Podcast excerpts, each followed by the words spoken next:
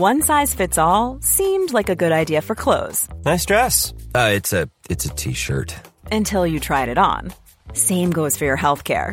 That's why United Healthcare offers a variety of flexible, budget friendly coverage for medical, vision, dental, and more. So, whether you're between jobs, coming off a parent's plan, or even missed open enrollment, you can find the plan that fits you best. Find out more about United Healthcare coverage at uh1.com. That's uh1.com. There's never been a faster or easier way to start your weight loss journey than with PlushCare. PlushCare accepts most insurance plans and gives you online access to board-certified physicians who can prescribe FDA-approved weight loss medications like Wegovy and Zepbound for those who qualify. Take charge of your health and speak with a board-certified physician about a weight loss plan that's right for you. Get started today at plushcare.com slash weight loss. That's plushcare.com slash weight loss. plushcare.com slash weight loss.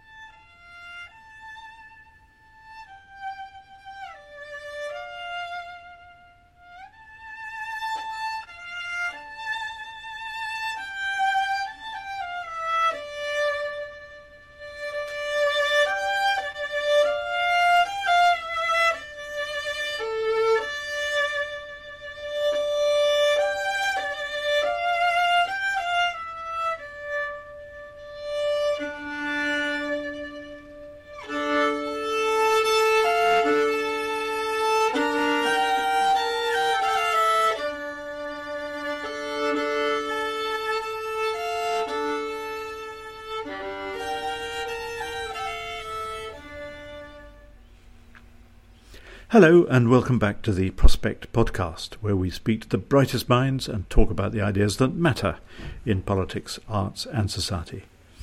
My name is Alan Rusbridger, and I'm the editor of Prospect. Today's special episode is a recording of our recent Voices from Ukraine event, where we heard from Ukrainians affected by the war from both inside and outside the country. Speakers included Dr. Olesya Khromeychuk, a writer and historian who is director of the Ukrainian Institute in London, Sevgil Musaieva, a Ukrainian editor from Crimea who's editor in chief of the independent online newspaper Ukrainska Pravda, and Andrei Zhupanyn, a Ukrainian uh, MP who's been doing some remarkable work bringing much needed aid into the country. Alicia joined us in person in London, while Sevgil and Andrei dialed in from the city of Lviv in the west of Ukraine. That music you just heard was played on the night by Natalia Tsupryk, a Ukrainian composer and violinist. To kick things off, I asked Alicia to tell us what it's been like to see the West finally wake up to something that Ukrainians have known about for such a devastatingly long time. Um, it's really important to keep the attention of uh, all of us on Ukraine at the moment, precisely because I think in 2014 that didn't happen. The entire country has been living in a state of war um, for eight years. It's just uh, it was contained uh, to uh, one region of Donbass and also occupation of the entire Crimea. Let's not forget that as well. And I think that has shaped a lot of what you see in Ukraine at the moment. When you look at resilience, I can sense that there's a surprise, there's admiration, but also surprise at how resilient Ukrainians are in the face of, this current, essentially near imperialist oppression, extreme with extreme brutality coming out of Russia.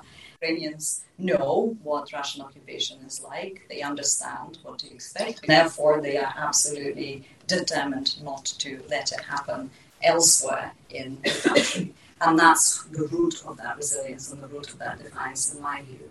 So the response of the West, I mean, I, I think it's really important to remember that the reason, one of the reasons why we are what we are, is because in 2014 the response was so weak. Um, you know, there's this sort of popular joke in Ukraine that it was the response of the West that could be summarized in two words: deep concern. You know, sort of, sort of some sanctions, but not going very far. You know, there's a country that. Uh, completely disobeys international law, that invades another country, and, and nothing happens. And because nothing really happened, Putin was emboldened to go further and further. And we should really remember that now, because every day, if we don't respond, uh, if we don't respond to Bucha uh, and Irpin and other and Mariupol, these horrendous war crimes we're witnessing, will say immediate automatic oil and gas embargo, right? Then we see Kramatorsk. I'm sure some of you have seen that, you know, uh, peaceful uh, civilians were bombed, uh, waiting to be evacuated. Before here, you were saying nobody knows quite how many Ukrainians there are in the, in the UK, but, but 200,000 or more, maybe, maybe a lot more. Yeah. Uh, can you describe a little about the experience of the Ukrainian community in, in this country during this war, many of whom must be frantic with worry about what's going on. Yes, uh, there are different waves to the community. I mean, it, it is a community, certainly a community now, but if anybody has ever lived uh, away from their country of birth, you will know that it's difficult to talk about a kind of monolithic community of any kind. There are different waves of migrants, of Ukrainian migrants here. Um, a large chunk arrived after the Second World War, and so the second and third generation Ukrainians here. Um, and then there were people like myself, my family came in the late 1990s, I came in 2000. So that's the next uh, kind of wave of migrants. And then a lot also came in the last eight years too. And in 2014, we've all had our tensions, let's face it, you know, different generations, different priorities, even different languages, as it were. We all speak Ukrainian, but it's different kind of Ukrainian, you know, we can tell each other apart. But in 2014, during the Maidan and then the beginning of uh, Russia's war in Ukraine, we all came together and we are all united and we all started to support uh, Ukraine as much as we could, whether that's supporting the army or civil society in every possible way. And, and that has just strengthened. And it's a kind of um, small example of what is happening in Ukraine. It's a society that learned to function under pressure in extreme conditions of crisis uh, and step in where maybe the state isn't able to, or you know, or, or, or just in addition to what the state is doing already. Uh, and it's working. It's working now. I wanted to ask you, Andre, about the West response in the last 47 days, and which you summed up in, in, in two words: deep concern I will also use two words, not enough. yes, because uh, while we are receiving a lot of aid, especially if we compare to 2014 and military aid, some, know, um, I think also these kind of events that also are helping Ukrainians to be on the world's agenda. But um, we really need weapon at, it's only like last seven, last maybe few days when some NATO countries said that they will give us new weapon. We were praying to close the sky, but it never happened. So now I think the the two things that we really need is uh, is a weapon and maybe some financial assistance because uh, according to the World Bank, our economy this year will shrink by 47 percent because the economy is not working right now. You can imagine that half of the country is now actually under the attack by uh, the Russian Federation, even in these western regions like Lviv, Uzhhorod, Ivano-Frankivsk, they are bombarding airports, they are bombarding infrastructure. So we appreciate all the help that the Western countries are doing for us, but um, again, mm, some weapon is necessary because our soldiers they're ready to die to defend our land but they need something to fight with. And when germany is canceling you know deliveries of, of weapon to ukraine it's just it's, it's just speechless you know. So thanks for the united kingdom and that was a very you know like strong sign from the prime minister johnson who came to kiev uh, just two days ago. And we really appreciate and uh, this is a very good gesture to the world that ukraine is on the agenda. But if it's possible and we know that's possible and what our president is doing he keeps talking to the parliaments around the world. He keeps talking to the uh, people around the world and he keeps praying for military aid and this is what we really need in order to fight with russia Andre, as well as being an MP, you, you were a lawyer. Yes. I wonder what what it, what you make of the distinctions that Western leaders are using um, in terms of the categories of help or weaponry that they're prepared to use.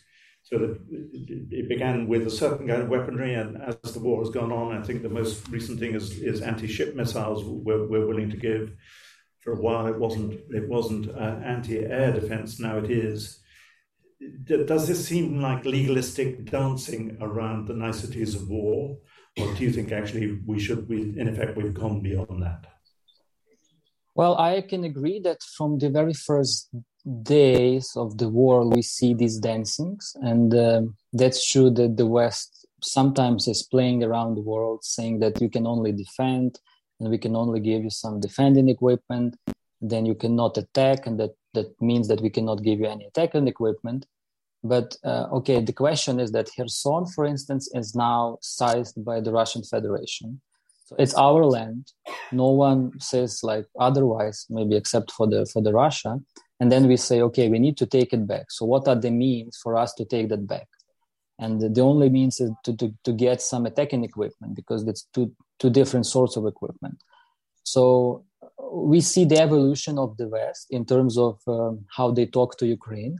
So many countries and even Germany said that they thought that Ukraine will just you know fall down within three days after the war started. They were very surprised how we started fighting with with Russian army, and the Russian army is the second largest army in in the world. So and there we see the evolution of of the of the minds of the Western politicians who are now ready to provide our like us more equipment. But uh, we need to start moving from talks to actions. And that's uh, that's really necessary because now we see that russian troops they are changing their directions. So they told us on the peace talks that they will give up you know their attempts to attack kiev because they are so you know peace peacemakers. But that's not true. They just failed you know to take kiev sumy and chernihiv. And they are now regrouping their troops to attack on Kharkiv, Donbass, and uh, to take uh, over Mariupol. And that means that we need uh, urgently, we need more equipment, we need more supplies, and we need uh, European countries to understand that this is the threat to the whole Europe, not just Ukraine. So in this situation, Ukraine is fighting, you know, not for the land, but for something that is more important than just the piece of land. We are fighting for the principles and after the Second World War, the European order was based on the principles. And now Russia says that those principles, they mean nothing. So, and that is for the Europe and for the Western countries to, you know, to uh, protect those principles. And that means to help Ukraine. Sevgil, um, yes. Tell, tell us about what the last 47 days have been like for you trying to edit what is now one of the major news outlets in Ukraine. And I know you've got hundreds of millions of readers now coming to you, and it's available in, in English mm. And Ukraine. But it must be it must have been horrendously complex. To give us some idea of what it's like bringing news to the public. Um, thank you. Thank you. I want to start with uh, one memory connected with you. It was about um, kind of same discussion uh, at uh, Oxford with Margaret Macmillan, famous historian, and she also presented her book, uh, "The War Which Ended with a Peace." and uh, one hour before, I met with another one historian, brilliant historian uh, from Ukraine, uh, Vasil, uh, Yaroslav Hrytsak, uh, who said uh, we made an interview with him so, who said that it's not war uh, between russia and war for ukraine uh, and war with ukraine it's war for the future of europe and i'm working all the time all these 47 days with uh, total understanding of it that we are in a very important point of history not only for our country not only for um, uh, all kind of post-soviet countries they're the same and post-soviet um, landscape, but uh, for Europe and for the world as too, because I totally agree with uh. She said that war started 80 years ago, and I faced with this war, uh, occupation of Crimea. I'm originally from Crimea, and I'm Crimean Tatar, and I uh, don't understand what occupation by Russian means eight years ago, and even earlier. Uh, so, and uh, media, uh, I also want to say that it's not war or not only war for the future of European Union, of, of the world, but also war between truth and propaganda. And uh, um, Russian, Russian propaganda kills, and uh, we were trying to say that for all whole world uh, last eight years but unfortunately uh, russia propaganda still works in different countries and worked to the end uh, like only after what we saw in ukraine what we saw after uh, Bucha, um, European countries started to block all these channels, all these Russia TV, Russia Today channels in different countries. Uh, they blocked in um, they also deported some uh, pro- propaganda guys from uh, their countries, and uh, I think it's it's important sign. But unfortunately, uh, yes, we do understand uh, where the truths are, but at the same time, we uh, need to understand that more than eight, 140 people, 40 million people in Russia, unfortunately, don't understand it. And they are still in this uh, in this atmosphere and they still uh, don't know truth what's going on. And they still believe uh, that bucha is kind of fake story. They still believe in kind of uh, pure laboratories uh, in different part of our countries and all these uh, propaganda narratives and I think that it's not the result of uh, last 47 days. Unfortunately, it's a result of last 10 uh, years, and it's my personal disappointment as a uh, as a journalist, as a media, uh, as a media representative. What, how we work actually? Yes, uh, it's it's it's uh, we never um, face something like that because it's. Um, after after Bucha, we don't understand that it's a genocide, and it's uh, it, it's very hard to cover and uh, to uh, uh, to cover genocide of uh, in real time. Uh, of course, our journalists went to Bucha, went to Borodyanka, went uh, to different destroyed by Russian troops cities, and they saw and they faced, but they met with these people, with the victims, with people who were damaged by Russian occupiers and it's it's it's incredibly difficult even to understand the their pain, not to feel it, uh, even understand that pain. And I think that it's important point. Um, yes. So, um, for, for people in the audience here, I'm just going to show an, an interview I did with Sevgil. with a lovely illustration, but but I tried to tell there the, the story of Ukrainska Pravda, um, mm-hmm which um, which has had to deal with a lot of, of, of terrible things during the, the course of you know, two, two journalists associated with the magazine have been assassinated, uh, and uh, so life has never been easy for, for, for this news organization. But yes, had, yes. But you had tremendous support from the public, and I think when we spoke you talked about how um, you're getting multiple tips from the public, but in the end, yeah. your, your, journalism stands or falls by by by just dealing with the facts and and, and, and people believing you. Um, but it must be difficult because I know when, when we spoke at that point, it was impossible for you to be in Kiev. And I, I think probably a lot of your journalists, you were, you were scattered all over the country, some, some actually leaving the country. Tell, tell us about the logistical difficulties of, of just getting the facts right and getting them uh, Yes, I want to mention that Ukrainska Pravda was, found, was founded uh, 22 years ago uh, in situation of total propaganda, uh, no, total total censorship by, by the state. And it was actually the first independent media. And unfortunately, our founder was killed uh, in six months after and it uh, also became one of, the, one of the most important political cases at the beginning of uh, 2000 and actually i uh, really believe and uh, everybody in ukraine know that that uh, it changed ukrainian media landscape uh, and help us also not to be as a russian media. So it's it's very important to know. So and um, now, uh, of course, we scatter in different part of the countries uh, because of uh, actually it was our plan. Uh, so because uh, one week before war, I understood that unfortunately, unfortunately, it will happen. Something will happen. I didn't know what will happen, but I didn't understand that uh, it will be escalation of this conflict and we uh, relocated our offices in different places because i don't understand that we will be the main target by russian troops by russian army uh, not the main but very important target.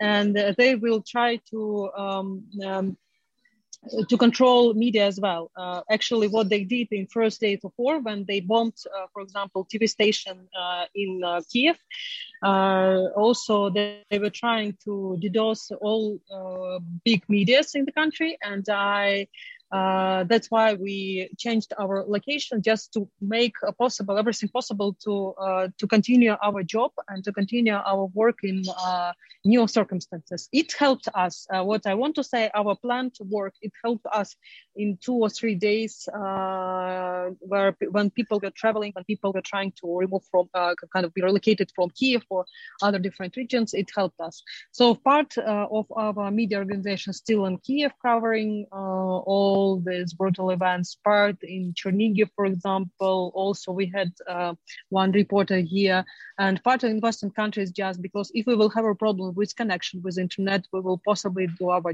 our job.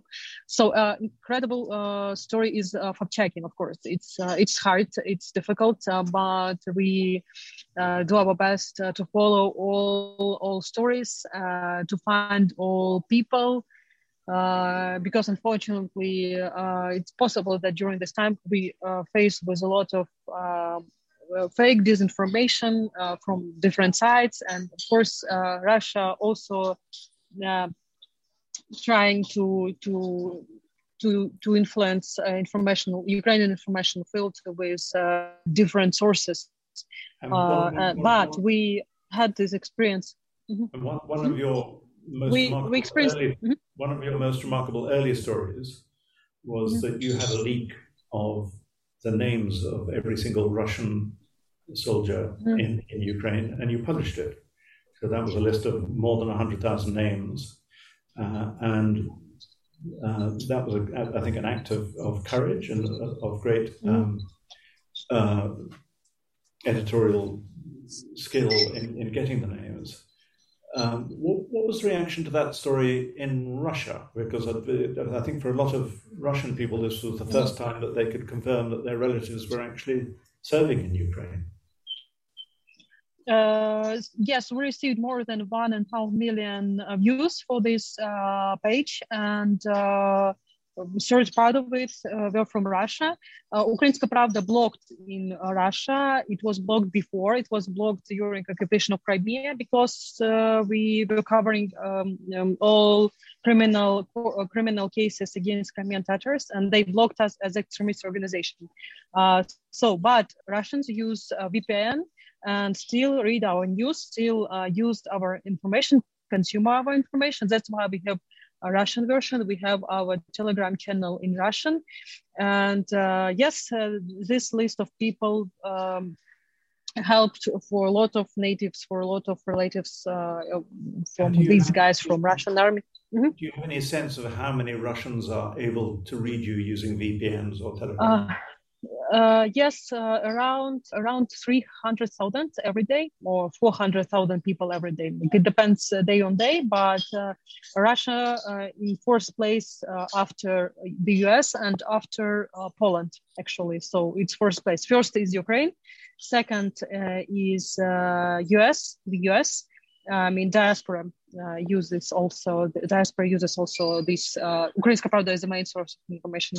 Third place is Poland, and fourth place is Russia, and it means a lot that people uh, use VPN just to still consume our news, to read, and to know a real situation.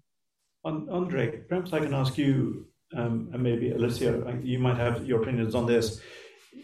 Sometimes we encourage ourselves in the West to think that if only the Russian people could all read Ukrainska Pravda and, and could read the truth, that uh, that this would change things. But I, I, read other people saying we, we kid ourselves that, that actually uh, this is this is not going to make a difference.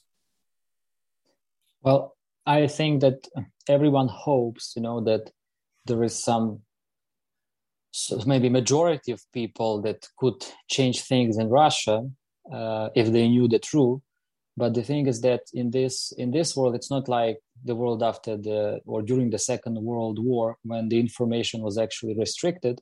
And if you switched off the radio then no one knows no one knows you know what is happening. In this world it's just you and your uh, whether you would like to know the truth or not you know. And the thing is that, uh, according to the recent polls, just maybe made two weeks ago, after the full-scale invasion was made to Ukraine, uh, 80% of Russians they, they keep supporting Putin, and this is almost the highest uh, ranking uh, for the last several years. So part of them they are really happy that Russia is at war with Ukraine.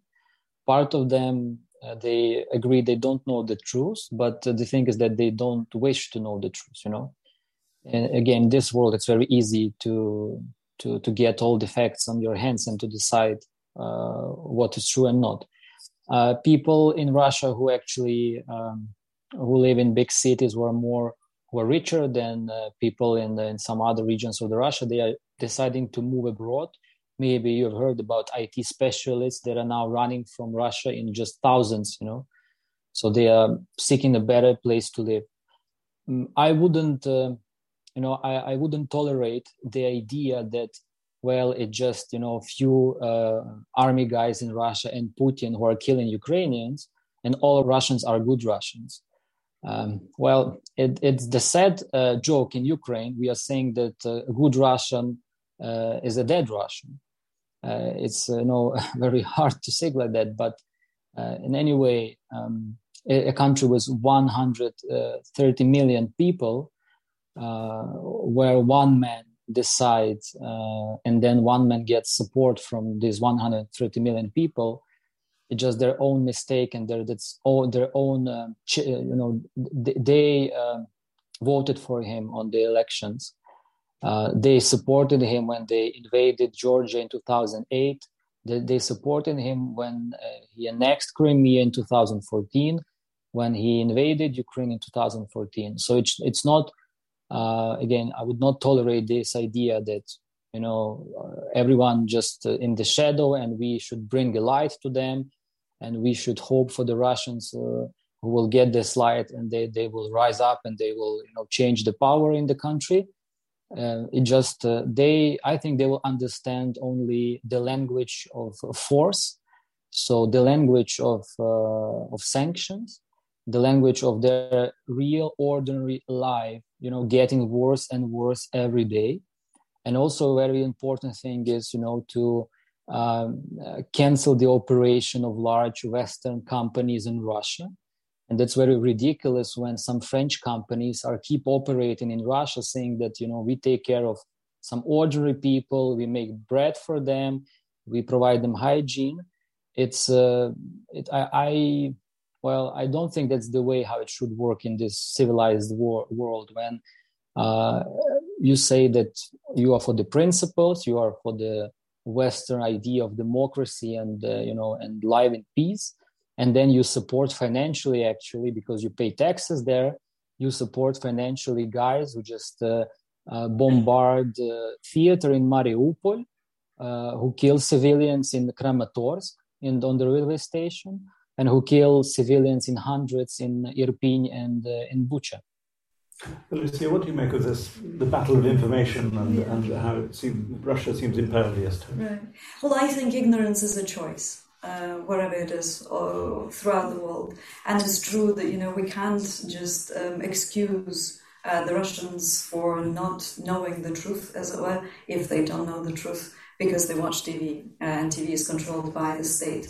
Uh, there's access, if there's access to Ukrainska Pravda, then there's access to English language sources as well. There's plenty of opportunities to find out the truth, uh, should they wish to do so one chooses not to do it. One chooses to either believe what the state says or to say, oh, I don't know, it's too complex, it's too complicated, too many stories are out there. Mm, I'm just a, you know, I'm just a small individual. I can't make a difference. It's all too, everybody's lying, you know, and that is what I think Russia has achieved all over the world to put us in the state with, with so much disinformation, to put us in a position where we say it's too complicated for me to work out, I am not going to bother.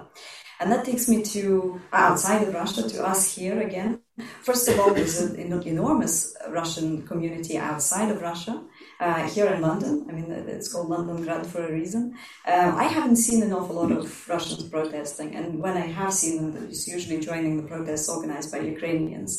Where are they? Where are the voices? Why aren't they protesting? Why aren't they organizing protests themselves?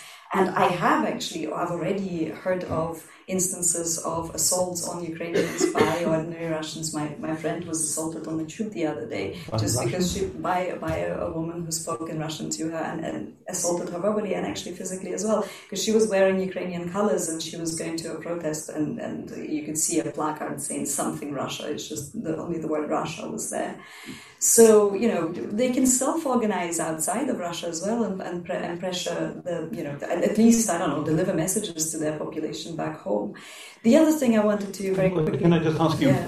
why, why, why do you think that's true? So why, why are they, why are they organizing? Why are they I think it would be a very good idea to ask the Russians that question rather than me, and I don't think it's my responsibility to organize them. Um, we've not excluded them from the protests that have been organized by Ukrainians. But I wanted to also yeah. Uh, just follow up. I mean that's a fair answer, but but you're a historian, yeah. and and I think what you you and Andrii are saying is that there's a there's a kind of national pathology operating here. And after the Second World War, there were big question marks about how much the Germans knew what was going on. So uh, it turned out that they did. It turns out they did. And you're, you're saying either they've chosen. I think you're both saying either they've chosen not to know, or they know and it makes no difference. So as, or as they a, know when they support it. As a historian, yeah. what do you make of that? Well, I, I so I've been asked so many times what the difference between Ukraine and Russia is, which by British and uh, international journalists. And I grew very tired of that question, to be honest, because often, you know, uh, nobody would ask me what the difference between Ireland and England is, right? I mean, it's just poor taste to ask a question like that, or between Austria and Germany, for that matter.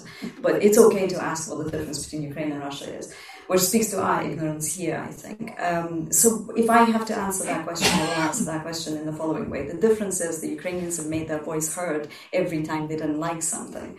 Uh, they tried to do it in the Soviet Union as well. I mean, it's been repressed as much as possible, but they kept trying. Then in the 90s, we had huge protests. We had what is known as the Revolution on the Granite, and that was 1990 to ensure that the Soviet Union collapses essentially and Ukraine becomes independent miners' strike continued throughout the 90s, workers' strike continued throughout the 90s. In 2004, we have Orange Revolution. In 2014, we have the Maidan Revolution. We take to the streets, we make our voice heard, we pay a really high price for it.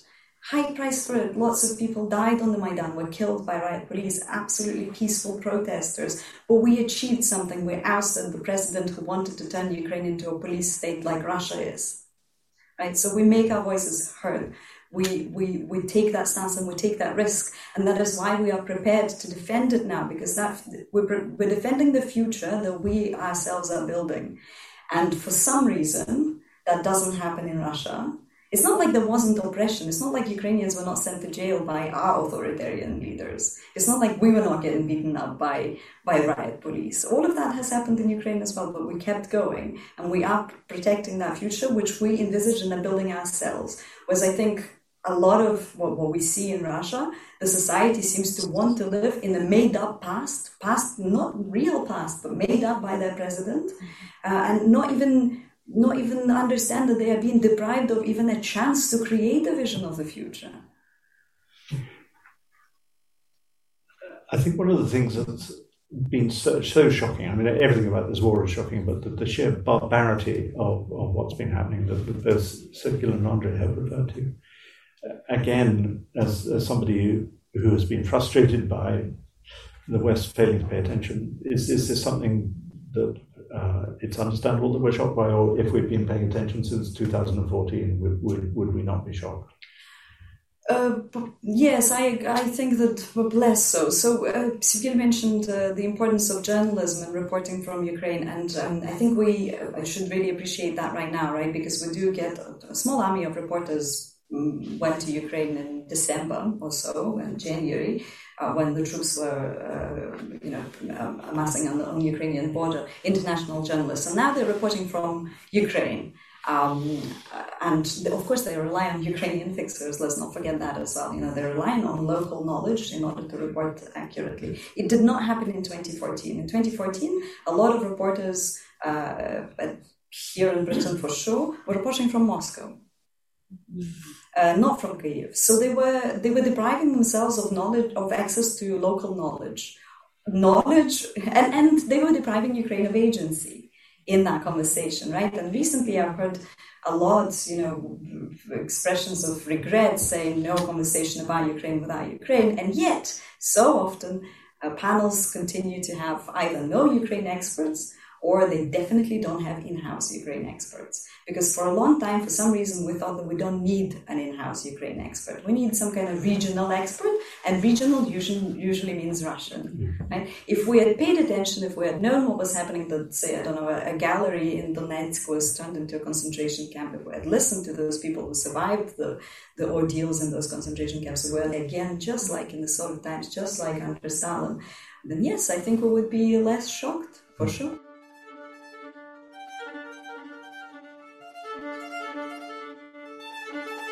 If you've uh, enjoyed this podcast, uh, escape the echo chamber, go and grab a copy of our new issue of Prospect Magazine or go to subscription.prospectmagazine, all one word, co.uk to subscribe.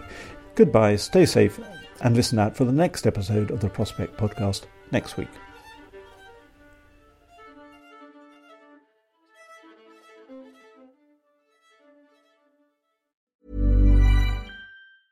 Hey, it's Danny Pellegrino from Everything Iconic.